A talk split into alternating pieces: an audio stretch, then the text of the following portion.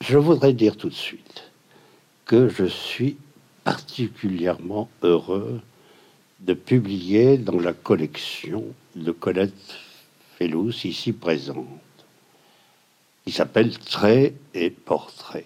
Traits et portraits. Très beau, très beau. Collection qui, qui me convient tellement que j'ai mis très longtemps à accepter son offre et que grâce à sa ténacité, euh, j'ai fini par comprendre que c'était quelque chose qui allait me permettre de révéler beaucoup de choses que je n'avais pas écrites ou qui n'étaient pas connues de moi. C'est pour cela que le titre parle de lui-même, c'est-à-dire « agent secret ». Qu'est-ce qu'un agent secret ? C'est par définition quelqu'un qui a des identités multiples et, euh, comme je l'ai écrit une fois, qui euh, spécule beaucoup sur ces I R M, c'est-à-dire ces identités rapprochées multiples. Un agent secret qui n'aurait qu'une identité euh, se ferait euh, très vite liquider par des gens qui l'emploient. Un agent secret, selon moi, travaille uniquement pour lui-même et pas pour un État, ou entre deux États, ou même entre trois États. S'il peut être au courant de ce qui se passe entre quatre États ou cinq, tant mieux pour lui.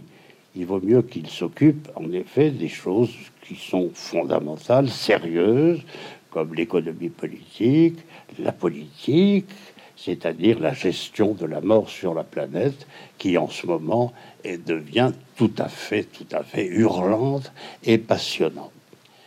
Ce qui m'a permis, et ce qui me plaît dans cette collection, c'est qu'il y a des photographies. Et le, simplement, on pourrait s'arrêter sur chaque photographie pour dire que le type qui produit ces photographies a eu une vie très, très, très étrange. C'est-à-dire, dans quel lieu ? Dans quel lieu euh, visiblement enchanté, puisque c'est euh, la civilisation à son comble, juste avant la Seconde Guerre mondiale. Bordeaux. À Bordeaux. Les jardins de Bordeaux. Bon. Avec, avec euh, une famille euh, visiblement extrêmement bourgeoise, avec une mère tout à fait ravissante, sa photo est là, et euh, donc dans un espace euh, de très grande civilisation. Mais alors on a tout de suite la photo d'un petit garçon un peu blanc, préoccupé, et pour cause, car ces maisons, euh, suite à la défaite de l'armée française, est envahies par les Allemands, qui viennent là habiter au, au rez-de-chaussée. Au rez-de-chaussée. Et alors, c'est très intéressant parce que d'emblée, il y a une vie extrêmement perturbée. Euh, les Allemands occupent euh, le, le bas des maisons. J'entends parler allemand. J'entends parler aussi espagnol et italien à cause des réfugiés qui sont venus de la guerre d'Espagne ou de, du fascisme italien. Et dans les greniers, grâce à ma mère, qui était fervente anglophile, on écoute les messages personnels envoyés par Radio Londres. Ce qui fait, cette photo montre que ce petit garçon est très à l'écoute et euh, se sent probablement très menacé par cette invasion bizarre, chez lui, quand même, dans les jardins. Et euh, la, euh, la radio dans les greniers, c'est une grande maison, hein. Les, la radio dans les greniers, c'est Radio Londres. Radio Londres, c'est quelque chose dont je peux témoigner comme éveil de ma vocation d'écrivain. C'est-à-dire... Message très poétique. Voilà, et, et voici... Voilà. Donc, il faut comprendre que c'était brouillé. Hein. Ici, Londres... Les Français parlent aux Français. Qu'est-ce que ça veut dire que des Français qui parleraient aux Français ? C'est à reprendre. C'est ce que je suis en train de faire. Mais est-ce que nous n'avons pas à avoir du brouillage ? sur la ligne. Je ne sais pas. Est-ce que ça pourra échapper à la censure et à la police de la pensée? Je ne sais pas. Est-ce que ça pourra se frayer un chemin vers un auditeur libre qui n'est pas là ou qui, qui, qui, qui, qui est là, qui posera une question? Je suppose, j'espère. Donc, euh, voici quelques messages personnels. Les Fran- Ici, Londres, les Français parlent aux Français. Il y a donc... Euh, Il y a donc des Français qui sont pour Londres. Mais alors, euh, bah c'est ma famille, donc je me sens peu coupable de la suite des événements. Et ne pas être coupable du tout, quand on est tout à fait privilégié, c'est très, très étrange. Très étrange. Voici quelques messages personnels. Le cardinal ne parle plus espagnol. Nous aimons les femmes en bleu. Je répète, nous aimons les femmes en bleu. Donc, voilà des messages qui s'adressent donc à la résistance intérieure. Et nous aimons les femmes en bleu, ça peut vouloir dire faites sauter ce train, ou alors au contraire, les carottes sont cuites, déménagez vite votre poste de transmission. Voilà dans quoi j'ai vécu. Et ça m'a servi considérablement. Comme écrivain, les messages en triple entente, déchiffrer ce qui se dit, écouter ce qui se dit, savoir très tôt discerner comment les adultes mentent et se tirer d'affaire en gardant sa liberté tout le long de la vie, en écrivant des choses qui ne sont pas forcément convenable, et voilà où j'en suis. Donc, merci à Colette, ici présente, de m'avoir donné l'occasion de faire de la lumière sur des épisodes peu connus de ma oui. vie, parce qu'un écrivain ne commence pas sa vie avec sa première publication. Oui, il a vécu avant beaucoup, beaucoup.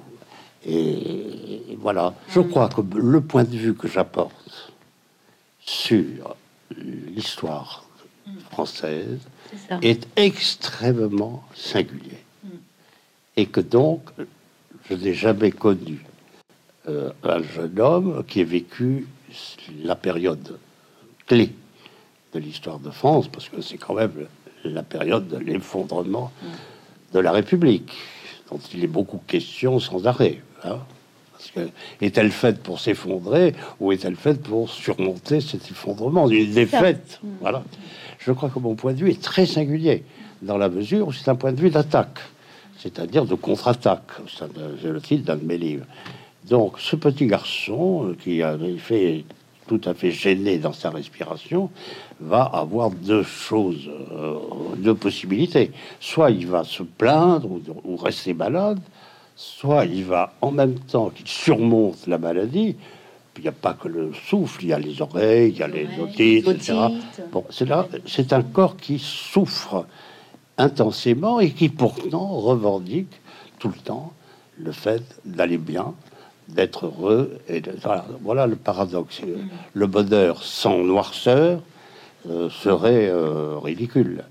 En revanche, ce bonheur gagné à la force de l'intelligence et de la lecture, qui va me sortir de, vers le haut, euh, bon, me paraît euh, peu, peu trouvable dans les gens que j'ai fréquentés au cours du temps, c'est-à-dire ceux, ceux qui ont encore, qui ont eu une mémoire éventuelle de cette époque.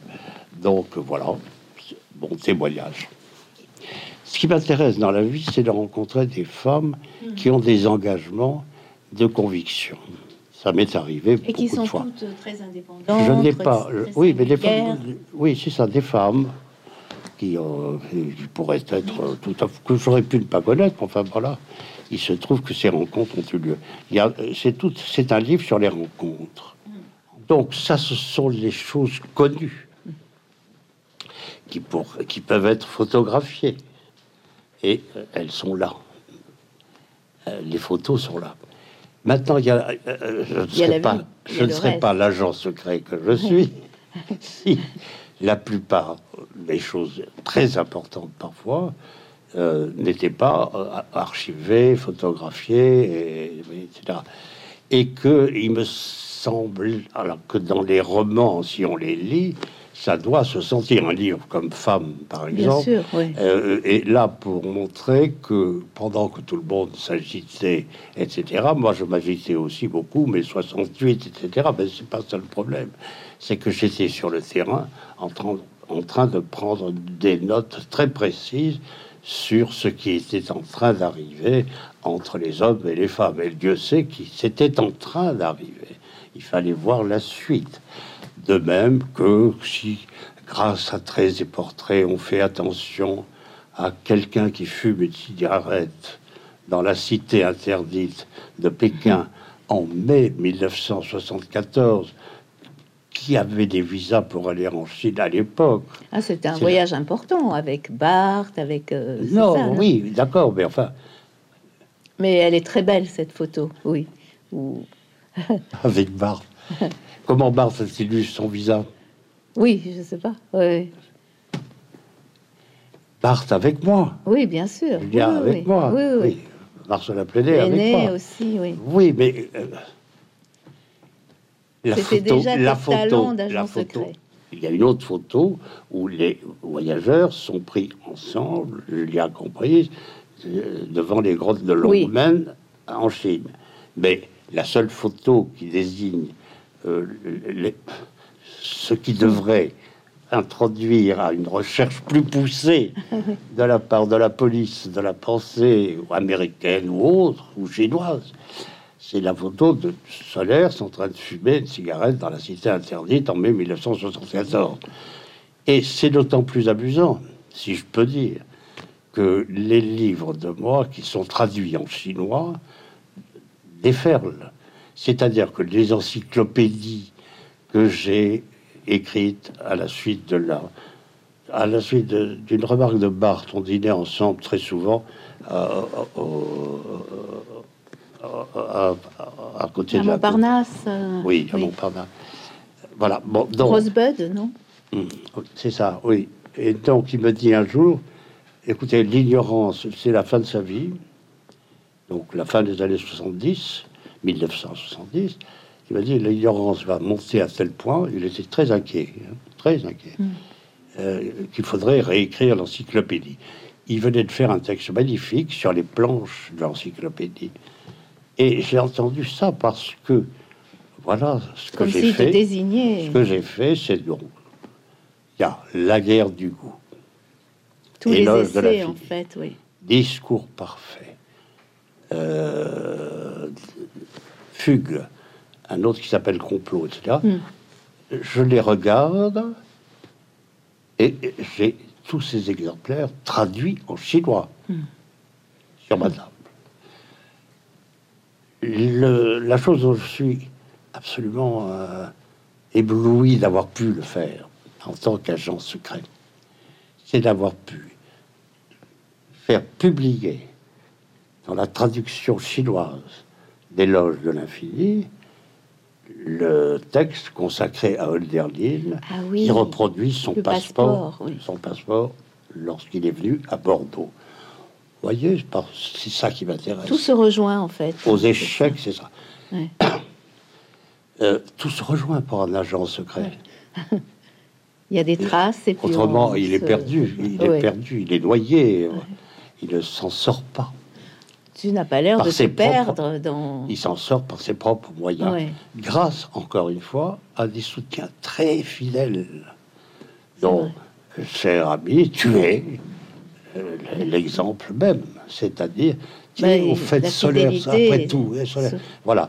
Tu venais au, au, aux conférences. Aux réunions de Tel Quel. Tel Quel, c'est une de mes identités qui a pris mmh. beaucoup de place à un moment donné, mais ce n'est qu'une Bien de sûr, mes identités. Oui, oui, oui. Il y en a d'autres, tout le temps. En tout cas, c'était c'était voilà. une époque où, tu, en tout cas, moi, tu m'as appris à lire. Après, il y a eu Barthes, mais dans, à, à travers ses conférences, ça, ça, je sortais de la Sorbonne et, et c'était un espace de liberté, de nouveauté, de, de changement comme ça, de regard sur la littérature qui est non, c'était une université, qui m'a vraiment non, libérée. C'était le contraire de la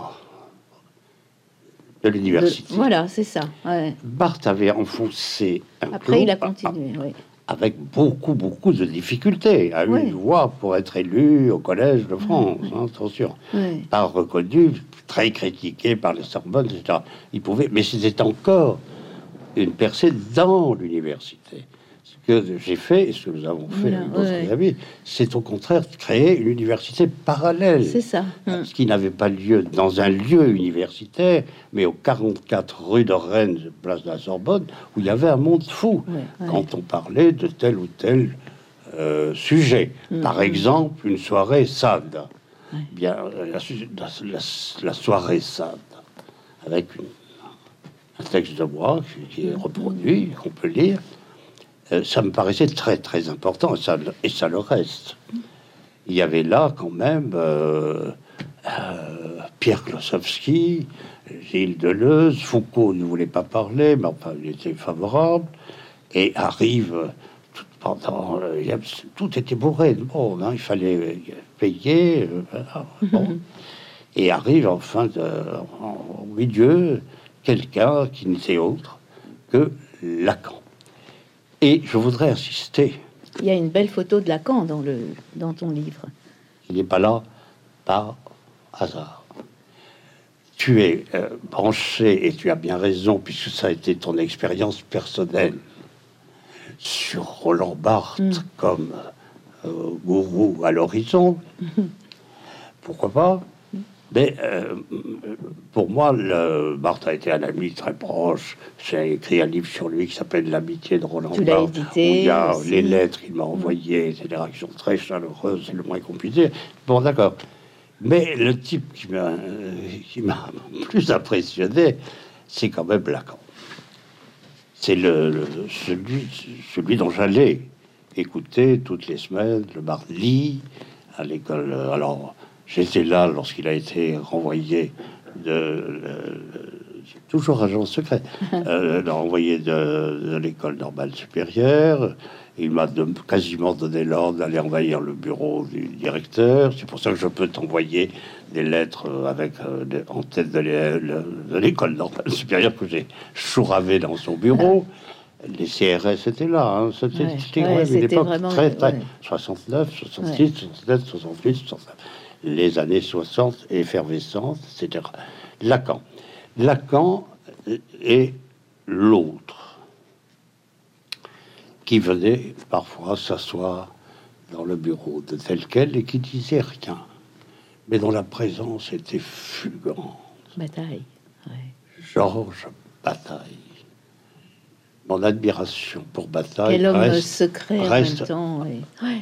Reste entière, un calme souverain. Le Georges Bataille. Il venait, il s'asseyait, il savait que je, que je l'aimais bien. J'avais publié dans, dans Tel Quel ses conférences sur le non-savoir, et cetera. Bon. Et euh, après sa mort, euh, j'avais eu la permission, grâce à Michel Léris, qui était son ayant droit pour les textes, et cetera. Bref, Georges Bataille. Quelle, euh, quelle, quelle extraordinaire présence. Et je répète que tout ce qui s'est présenté par la suite comme penseur, euh, et cetera, mm. m'ont toujours fait rire à propos de l'extraordinaire expérience intérieure mm. et physique de Georges Bataille. Je me revois à l'âge de dix-huit ans, dans une librairie de Bordeaux, ramassant un livre dans une cuillère jetée dans une librairie qui s'appelait L'Expérience intérieure. Mm. Qu'est-ce que ça peut être que ça? Où je vois que cet auteur me parle à un moment donné de Proust et comment il en parle. C'est très si beau bien. Ce passage. Et oui, voilà. Ce chapitre, donc, oui. L'expérience intérieure, pour un agent secret, c'est extrêmement important. S'il n'y a pas d'expérience intérieure, il va, il va se faire repérer très vite. Alors que moi, vous savez, tu sais. Alors j'aime bien pour me repérer dans ce, ouais. dans ce livre que quand tu dis que que tu as le droit de te contredire ou de voilà de d'un jour être maoïste et après euh, autrement et de alors qu'on t'a beaucoup reproché tout ça et on voit dans ce livre le lien. On la, voit la, dans la, ce livre que ce vérité. Qui m'a été reproché sans arrêt, c'est ma liberté. Voilà, exactement. On voit qu'il y a au contraire un fil voilà. et que tu, tu le alors, tiens jusqu'au bout. Alors, oui. Donc, comme il n'y a aucune autocritique, que je ne reconnais aucune erreur, euh, évidemment, le mieux, ça serait de tomber, que je tombe dans un profond silence de mort. Alors, on, on, on voit aussi que ta, li- ta liberté et puis ta, ta résistance à, à cette société que tu dis mensongère ou...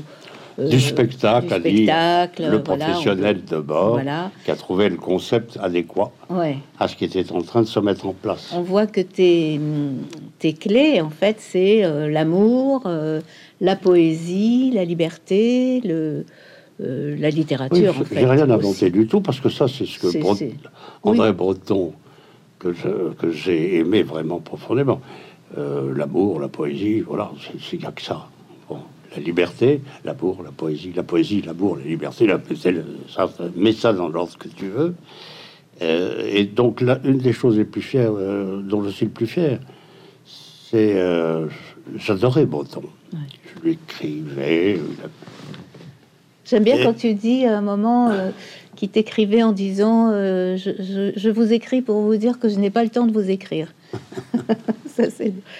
Oui, mais enfin, un jour, je, dix-neuf cent soixante-deux, je reçois par la poste la réédition des Manifestes du surréalisme qui ont bouleversé ma jeunesse.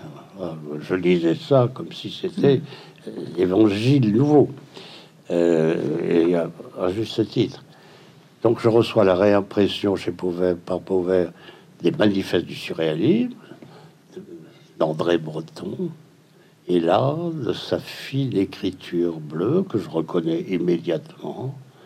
Il y a la dédicace suivante à Philippe Sollers, Aimer des fées, F et E S. C'est magnifique. Ah ouais. Donc euh, comme je pense que c'était un expert en féerie. Et il, tombait, il tombait souvent amoureux, Breton. Mais enfin, lui, il avait une obsession, c'est que quand il tombait amoureux, il fallait qu'il se marie. Mmh. Voilà.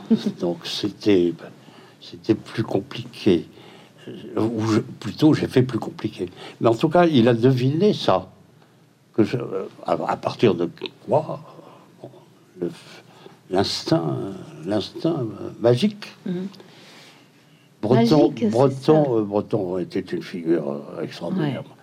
D'abord, d'abord, il avait une tendance très, très prononcée à être honnête, ce qui se rencontre très rarement dans les milieux dits intellectuels, très rarement, c'est très, très rare. Je suis moi aussi, et c'est ce qu'on me reproche au fond, d'une honnêteté parfaite. Mmh. On ne peut pas me coincer sur aucun phénomène de corruption, même minimale. Donc cette honnêteté me paraît être un défaut pour la société qui elle-même fait de la corruption un grand, un immense usage.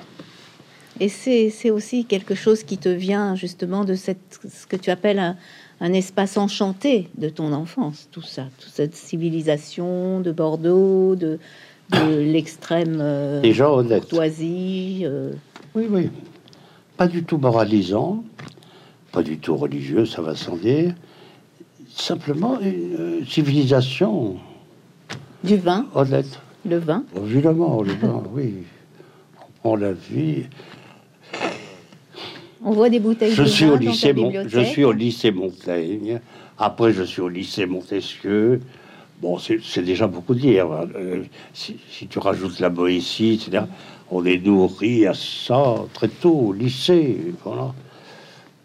Euh, c'est la région qui est la plus éloignée de France. La preuve, c'est que quand la République s'effondre, tout le monde va à Bordeaux. Mmh, mmh. Ben oui, il y a toute cette... Euh... pour prendre le bateau, éventuellement, pour le Massilia. Voilà, ouais, ouais. La Nez-France, par exemple. Ouais. La chambre du Front populaire euh, n'a eu que soixante réfractaires à voter les plats pouvoirs à Pétain. Alors, attention, ne jamais oublier ça. la chambre du Front populaire, ici Londres. Voilà.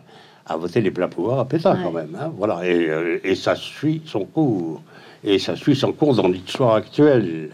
Car il y a quelque chose qui est latent, foncièrement. Voilà. Mmh. Donc, euh, De Gaulle, De Gaulle m'a beaucoup amusé, quand même. Voilà. Beaucoup. Et tu parles magnifique. Aussi de, de justement de ces, ces, ces slogans comme ça, ces manifestants, ces manifestants que tu entendais par la fenêtre euh, quand ils disaient joyaux au poteau parce que ton vrai nom. Ah, ça, ça m'a beaucoup ça. marqué. Parce ça, que ça t'a marqué aussi. Bah, hum. euh, mes parents étaient industriels, il y avait une usine avec énormément d'ouvriers, huit cents, qui a fini par péricliter et nous sommes avec le Front populaire. L'usine était près de la en, maison en fait. Je l'ai en trente-six, hum. à la vingt-huit novembre, bon, d'accord.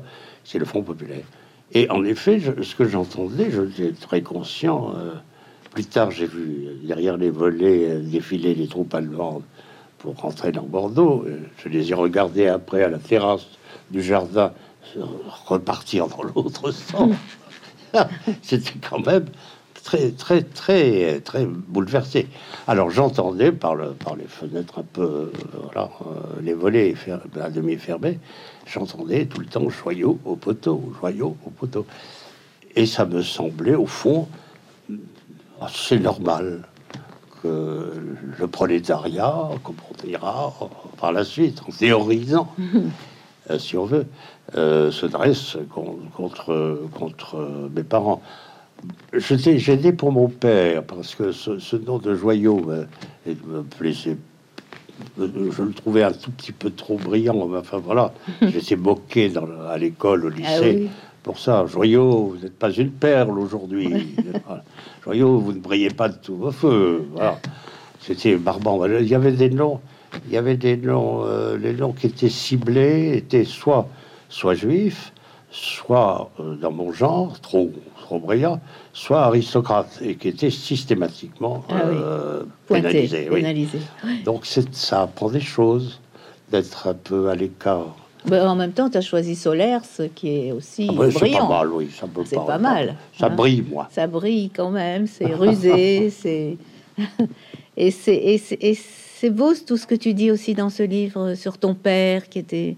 discret, oui, c'est la première qui a été fois ruiné, que, qui a... je crois que je crois que c'est la première fois que je lui rends un hommage direct. Mmh.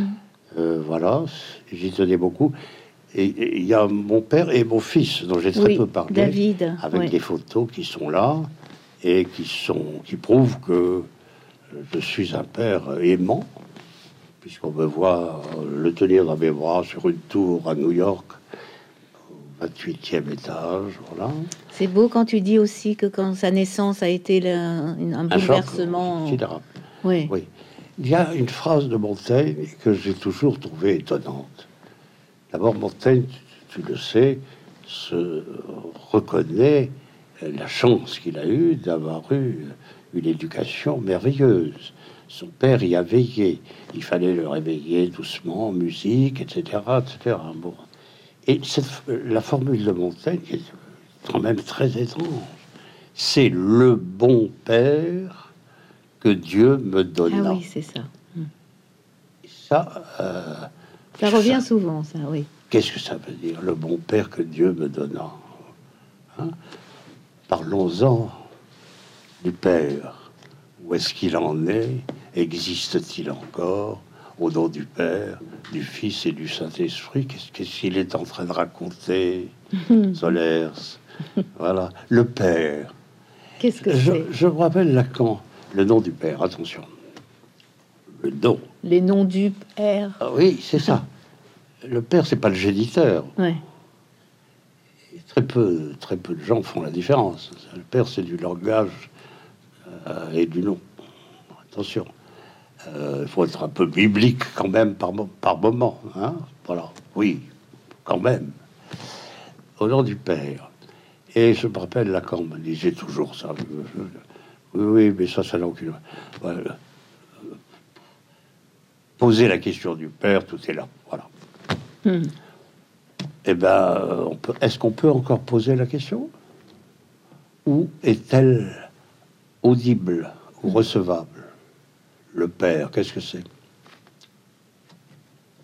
Mais il y a quelque chose aussi toujours de, de prophétique un peu dans ton, dans ta pensée. Tu as toujours devancé un peu les.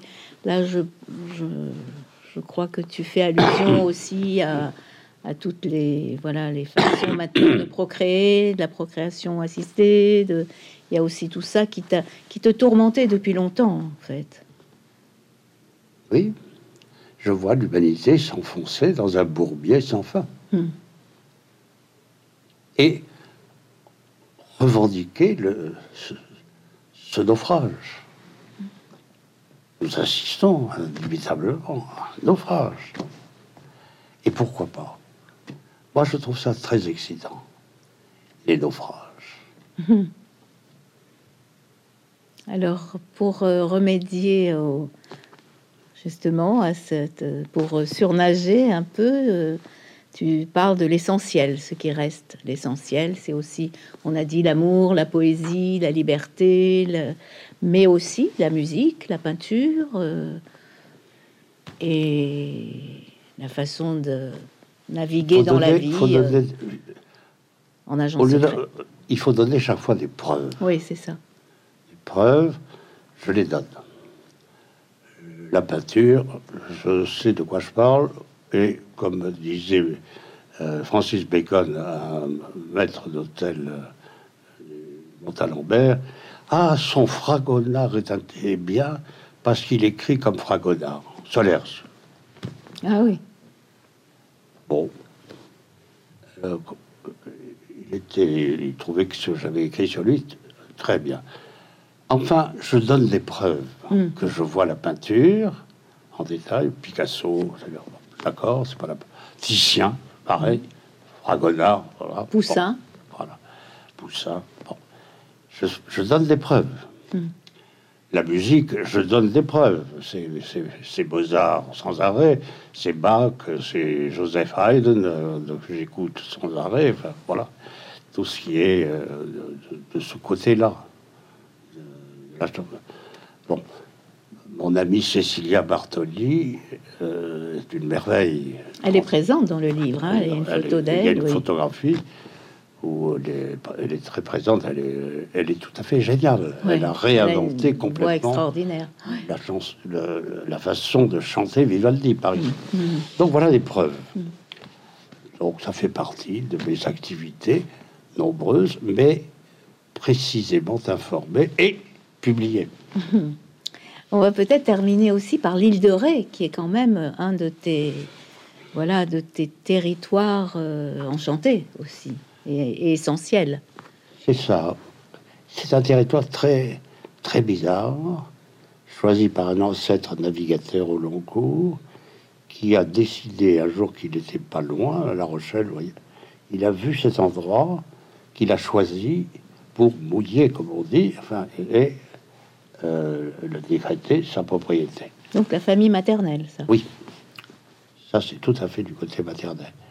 Et euh, là-dessus s'élevaient des fermes euh, qui ont été euh, détruites juste avant, euh, juste après ma naissance. C'est ça qui est intéressant à, à souligner pour moi. Euh, détruites par les Allemands. Qui était en train, les crétins, comme je dis, de croire murer l'Atlantique. Donc on était dans la ligne de tir de leur canot. Donc, ah la, oui, maison, donc ils ont, oui. Oui, la maison a été rasée. Les gens du village ont été magnifiques, ils ont gardé les armoires, les, les meubles, et cetera. Et on a été obligé de reconstruire. Si tu veux bien, il euh, y a aussi quelque chose de bizarre dans mon existence, c'est que j'ai vécu... dans des endroits qui, chaque fois, ont été rasés. Ouais, c'est vrai. Euh, les maisons à Bordeaux, par mmh. un supermarché, il y a, j'écris ça, oui, pas. La Île de Ré rasée par les nazis. Alors, chaque fois, ça oblige à beaucoup, à beaucoup de reconstruction mmh, intérieure. Mmh, mmh. Euh, je sais ce que c'est que d'avoir, euh, comme un Palestinien, au fond, des maisons détruites. Et qu'il faut toujours reconstruire, réécrire. Voilà. Oui. Bon, par exemple... Euh, l'île de Ré, euh, c'est euh, incroyablement euh, vivant pour moi, puisque c'est là où j'ai choisi. Euh, J'aurais dû te donner la photo de ma tombe qui est prête au cimetière d'Arcenré, que j'ai choisi parce que j'en ai le droit patrimonial, et euh, dans le carré des, des, aviateurs, des anglais. aviateurs anglais ou néo-zélandais qui sont venus là s'écraser pour la défense euh, des libertés. Donc, c'est, c'est ça me touche. C'est merveilleux de faire ça, c'est romanesque. Oui, c'est très romanesque. Et en effet, il y a leur nom. Euh, ils ont vingt ans, vingt-deux ans. Ouais, c'est ça. Ils viennent de Nouvelle-Zélande, d'Australie. Ils sont enterrés là. Le, les Britanniques euh, font leur travail, c'est très bien aménagé. Donc je suis très bien là. Et j'ai fait euh, sculpter euh, sur une, une pierre euh, verticale euh, une rose. Dans du cristal ? Dans du verre ? Non, non, non, non. non c'est dans la, dans la dans pierre. La pierre dans, d'accord. Dans la pierre, oh, oh. La pierre, oui. Ah, oh. À la pierre. Ça doit être très, très beau. À la pierre, ouais. Et les roses. Les roses, voilà, celle-là.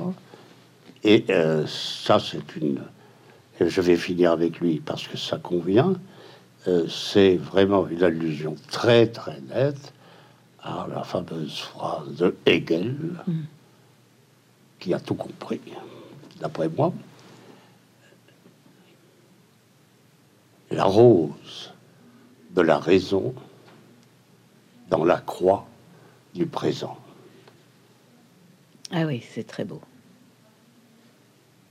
Ce qui me va parce que c'est un grade euh, élevé en ésotérisme, mmh. c'est les roses croix. Mmh. Mmh. La rose de la raison dans la croix du présent. Si on a compris ça, on est exactement au cœur du problème. Voilà, pour traits et portraits. Ben merci beaucoup, Philippe. Merci pour ce pour ce livre et qui voilà qui est d'un bout à l'autre. Euh, merci à toi. Qui va vers la liberté aussi. Ça se termine par Absolument. Être un oiseau avec Rimbaud. C'est le. Euh... Voilà. voilà. Eh ben...